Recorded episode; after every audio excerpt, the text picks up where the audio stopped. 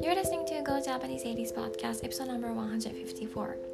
のポッドキャストでは私高子が全ての女性に少しでも自信を与えることができるように日常や今までの経験から学んだことを話します。皆さんこんにちは。高子です。いかがお過ごしでしょうか？えっとちょっと前にですねあの英語と日本語の language exchange のグループの、えっと、 meetup に参加させていただいたんですね。でそこでちょっとあの考えさせられたことがあったので今日はそれについてお話したいと思います。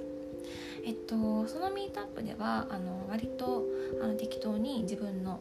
あの席の人たちとあのお話しするんですよ。あの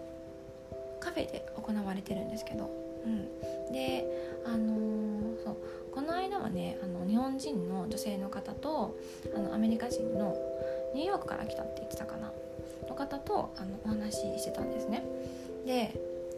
えっとあの髪型の話になったんですね。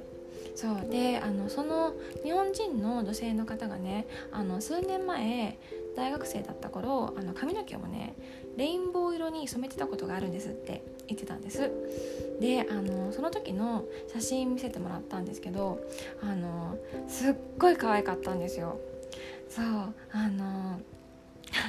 写真見る前に私勝手になんかピエロっぽい感じかなって想像しちゃったんですけどあの全然違くてもうすっごい綺麗であのその方にもすごい似合ってたんですよ。そうだからねあのまたやったらいいじゃないですかってあの何回も言ったんです、うん、でもあのその方は今もう会社員だから普通に無理ですよって言ってたんです、ね。うん、であの私もあそっかってなったんですね。そうでもあのその近くにいたアメリカ人の方が会社員だから行けないのって聞いてきたんですよ。そう「Who cares about that?」って言ってたんです。うん。一瞬私はいや会社員だからレインボーヘアはまずいでしょって思ったんですよ。そうでもあのよくよく考えてみると確かになんでダメなんだろうって思ったんですよ。そうあのその方のねあのその日本人の女性の方のあのお仕事の内容もあの聞いたんですけど、まあ、社内であのパソコンを使ってあのお仕事お仕事をするって言ってたんですけどだからあの髪の毛によって人に迷惑かけることって、まあ、そんなないんじゃないかなって思ったんです。うんそうだからルールって何のためのルールなんだろうって思いました。うん、私もねその話した最初は普通に会社員だから仕方ないよねって思ったんですけど、うん、そうでそれが常識って思ってたんですよ。でも確かになんでこれこのルールがルールになってるとかなんでそれが常識ってなってるのかって考えてなかったって思いました、うん、あの髪型で仕事のパフォーマンスに影響が出てなくて迷惑もかけてなかったら問題ないしなって。逆にすごい身なりとかあのちゃんとしてても仕事サボってる人っていっぱいいるじゃないですか。うん、そう。あの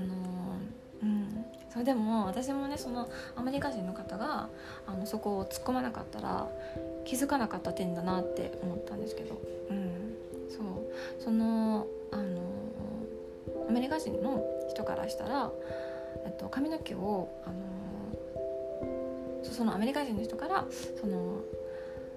えっと、髪の毛をカラフルにしちゃいけないっていうのは常識じゃないわけですからあのそうだから常識を疑わないと流されていくなって思いました。うん、あの組織とか小さいコミュニティの中に、うん、縛られてるなって いうことに気づかされてそうあのうんなんかもったいないなって感覚を抱いた瞬間だったので、はい、今日はそのことについてポッドキャストを撮りました。はい。いかがですかね？あのもしあの皆さんご意見ありましたら LINE 公式の方からご連絡いただけると嬉しいです。はいじゃあ今日はこの辺でおしまいにします Thank you so much for listening. Bye!